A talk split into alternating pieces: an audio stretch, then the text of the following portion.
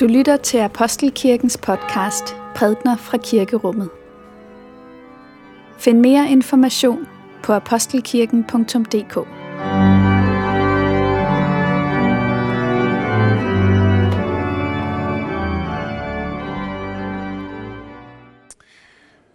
God formiddag alle sammen, og velmødt til gudstjeneste her i Apostelkirken, tredje søndag i fasten. I dag der skal vi øh, lytte til en øh, tekst fra Lukas evangeliet. En tekst, som tager sit udgangspunkt i, at Jesus han øh, helbreder, uddriver en ånd, som har sat sig i et menneske. Og, og denne uddrivelse kaster en længe samtale af sig om, hvad skal vi forstå ved øh, dæmoni. Det er også en overvejelse, vi skal gøre os i dag. Hvordan kan det onde tage plads? Hvordan kan det påvirke et menneske i dag, i denne tid, under disse grader? Men først så skal vi lytte til bedeslagene. Lad os sidde i stillhed.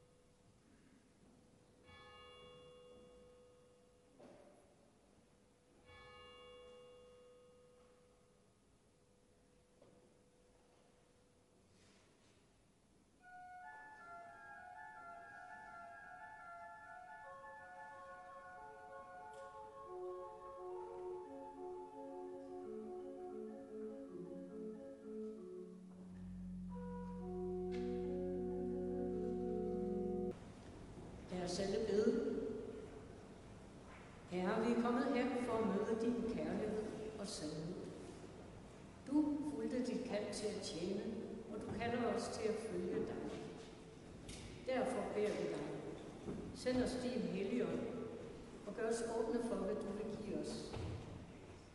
Lad ordet slå rod i vores hjerter, så du lever i os, og vi bliver et i dig, og tjener dig i alle tid. Kyrie eleison, Herre forbarm dig.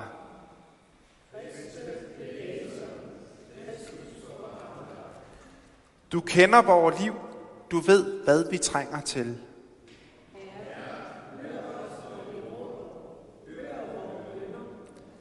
Du kender vores sorg, du kender vores lykke.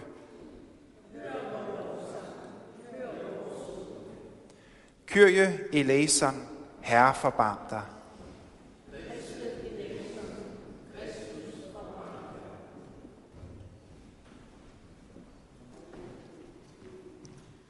Dette hellige evangelium skriver evangelisten Lukas. Lad os takke for Guds ord. For Guds ord i skriften, for Guds ord i blandt os, for Guds ord inden i os, takker vi dig, Gud. En gang var Jesus ved at uddrive en dæmon, som var stum. Da dæmonen var faret ud, begyndte den stumme at tale, og folkeskarne undrede sig. Men nogle af dem sagde, det vil dæmonernes fyrste Beelzebul, at han uddriver dæmonerne. Andre ville sætte ham på prøve og krævede tegn fra himlen af ham. Men da Jesus kendte deres tanker, sagde han til dem, et hvert riges bid med sig selv lægges øde, og hus falder over hus. Hvis nu også Satan er kommet i splid med sig selv, hvordan kan hans rige så bestå? I siger jo, at jeg uddriver dæmonerne ved Beelzebul. Men hvis jeg driver dæmonerne ud ved Beelzebul, ved hvem uddriver jeres egne folk dem så? Derfor skal de være jeres dommere. Men hvis det er ved Guds finger, at jeg driver dæmonerne ud, så er Guds rige jo kommet til jer. Når en stærk mand, fuldt bevæbnet, vogter sin gård, kan hans egen dele være i fred. Men kommer der en, der er stærkere og overvinder ham, tager han straks alle de våben, som den anden havde sat sin lid til, og fordeler byttet. Den, der ikke er med mig, er mod mig, og den, der ikke samler med mig, spreder. Når den urene ånd er drevet ud af et menneske, flakker den om i øde egne og søger hvile, men uden at finde den. Så siger den, jeg vil vende tilbage til mit hus, som jeg er drevet ud af. Og når den kommer, finder den det fejet og prydet. Så går den ud og tager syv andre ånder med, værre end den selv. Og de kommer og flytter ind der. Og det sidste bliver værre for det menneske end det første. Lad os bede sammen.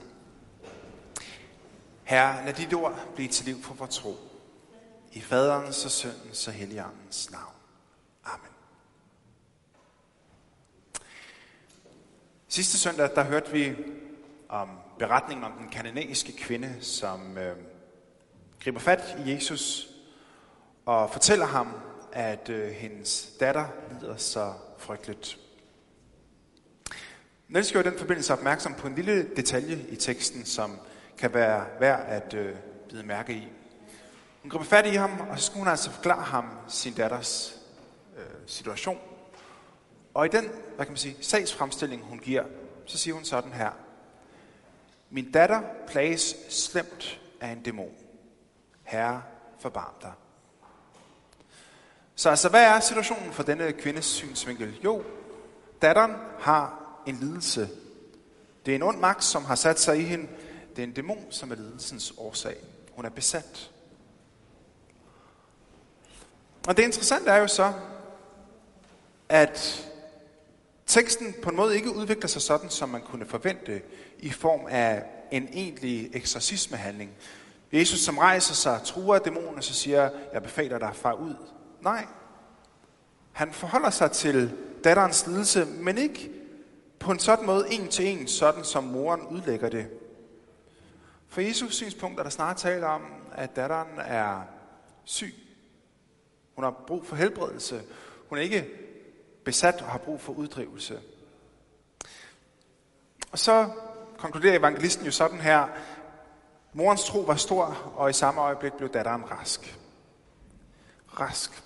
Så altså, man kan spørge sig selv, når man har den her, linje, eller den her fortælling i baghovedet, er det her ikke lige præcis et eksempel på, hvordan at et og samme fænomen bliver omtalt forskelligt, bliver kaldt noget forskelligt, alt efter om man levede dengang, eller at man lever i dag.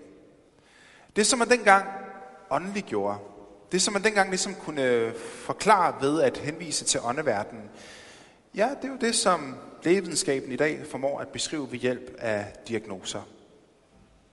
Altså, den biologiske forklaring har på en måde erstattet den religiøse, den åndelige forklaring. Og jo, der findes afgjort en række tekster i det nye testamente, i evangelierne, hvor at øh, tingene årsagsforklare med onde ånder. Og øhm, som vi i dag med god grund kan udlægge på en lidt anden måde, end hvad man gjorde dengang.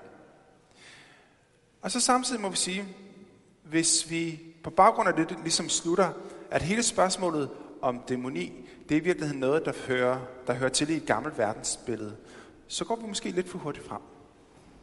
Hvis vi tænker, at dæmoni, det er noget, som altid på en måde kommer til udtryk i en konkret besættelse af et menneske øh, med et synligt udtryk. I dag der læser vi om en, en person, som, øh, som er besat, som er blevet berøvet evnen til at kunne tale. Der står decideret, at det var en dæmon, der gjorde, at denne person var stum. Tavshedens dæmoni. Da jeg læste det, så kom jeg til at tænke på en sag, som øh, var meget op i medierne her for et par uger siden. Jeg har måske hørt om øh, den her dom, som blev fældet i Tyskland over en tidligere syrisk oberst. Han har fået meget opmærksomhed, fordi at øh, denne oberst er den første, der er blevet hvad kan man sige, retsforfulgt på baggrund af, at han har begået forbrydelser mod menneskerettighederne, mod menneskerettighederne, handlinger, som altså er begået i Syrien. Og historien om den her oberst er sådan her. Han kom selv til Tyskland for nogle år siden som asylansøger.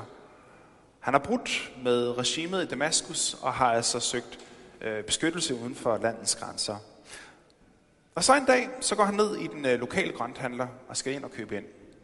Og mens han går der og plukker ting ned fra hylderne, Så er der en anden mand i butikken, der lige pludselig får øje på ham, og han mener, han kan genkende ham. Se, de her to mænd har mere til fælles, end hvad man lige skulle tro. De hedder det samme, samme fornavn. De er begge to fra Syrien, nu asylansøgere i Tyskland. De er nogenlunde jævnårige. De er begge to studeret jura i Syrien. Efter deres studier, så skilles vejene dog. Den ene, den dømte, han øh, søger ind i herren, kommer siden ind i efterretningstjenesten, og han anerkender, at øh, det var ikke alt, hvad han så der, som øh, han var imponeret over. Ting skete der, som også ville vække hans forarvelse, men han holdt det til sig selv. Han var stille omkring det. Den anden mand i grøntsagshandleren der, efter han var færdig med sine studier, så blev han øh, eller menneskerettighedsadvokat i, i Syrien. Og han valgte at tale åbent om det, han så. Han bemærkede, hvor bekymrende det var, den måde, som øh, hverdagen var i de syriske fængsler med tortur. Ikke kun de seneste 10 år, men altså i årtier har det været sådan i Syrien. Og det valgte han at sige højt. Og snart derefter, så sad han selv i fængslet. Beskyldt for øh, falske og, og, og øh, øh, statsfjendtlige informationer. Det får han fem år for. Og da han bliver pågrebet, da han bliver arresteret, da han bliver frihedsbrødet, så den, der gør det, det er den mand, som han møder i grøntsagshandleren 11 år bagefter i Tyskland. Efter det her møde finder sted i grønthandleren, så øh, bliver den nu dømte spurgt, hvorfor, hvorfor gjorde du ikke noget? Hvorfor sagde du ikke noget? Hvorfor lod du det bare passere? Og det eneste, den mand rigtig kunne svare, var at sige, prøv at høre, jeg kunne ikke overskue konsekvenserne af det. Jeg var bange for, hvad der skete, hvis jeg sagde noget højt. Det her, det er historien om en mand, som valgte at tige, dengang det skulle tales.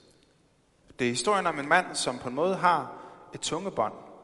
Funktionelt kan han tale, men han er blevet stum i en dybere forstand. Jesus han sammenligner mennesket med en gård, med et hus. Men ikke på sådan en måde, at mennesket er den, der bebor huset. Nej, hele pointen er snarere, at mennesket er en slags ejendom, for huset har en herre. Der er en ejer, som har taget mennesket i besiddelse. Og det er ud fra den her grundopfattelse, at mennesket netop ikke er herre i sit eget hus, at Jesus han siger de her berømte ord. Den, som ikke er for mig, er imod mig. Altså, hvis jeg ikke får lov til at tage bolig i et menneske, så er denne plads allerede indtaget af en anden person. Det er et nulsumspil det her. Enten Kristus eller hans modstander. Og så kan man tænke, det kan godt være, at vi er voksne, myndige, beslutsomme mennesker. Særligt her i den her del af verden, hvor vi kan få lov til at forme vores liv. Vi har en udstrakt grad af selvbestemmelse. Men, siger Jesus, der er en åndelig virkelighed, som stikker dybere.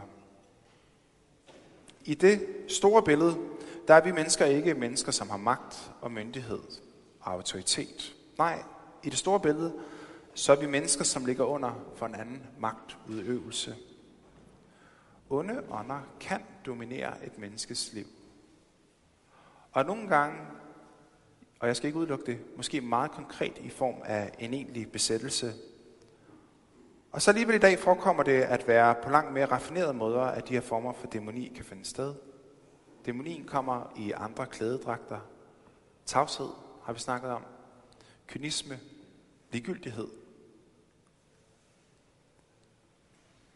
På den her tredje søndag i fasten, der lyder der et alvorsord til os. Det er ikke ord, der peger tilbage på et fjernt og et gammelt verdensbillede. Det er en alvor. Der er en åndskamp, som finder sted. Og så samtidig, så er det ord, der lyder til os, som også har en form for triumferende undertone. Øh, Jesus han siger det selv. Men altså, hvis det er ved Guds finger, at dæmonerne uddrives her, så betyder det, at Guds rige er kommet nær. Og det er altså det her mægtige budskab om, at øh, den ondes magt er ikke vores endeligt. Kristus er den, som er den stærkere herre. Han er kommet for at slå sig ned for at tage bolig i os, i blandt os, for at fordrive den onde fyrste. Det er Guds finger, som når den kristne døbes, så det er Guds finger, der tegner korset for panden, som et vidnesbyrd om, at vi er hans. At vi er hans ejendom. At vi tilhører ham, hvad enten vi altså lever eller dør. Hans er magten og æren i evighed, og vi tilhører ham. Lov og tak og evig ære være dig, vor Gud, Far, Søn og Helligånd. Du som er, som var, er og bliver en sand treenig Gud, højlået fra første begyndelse nu og i al evighed. Amen.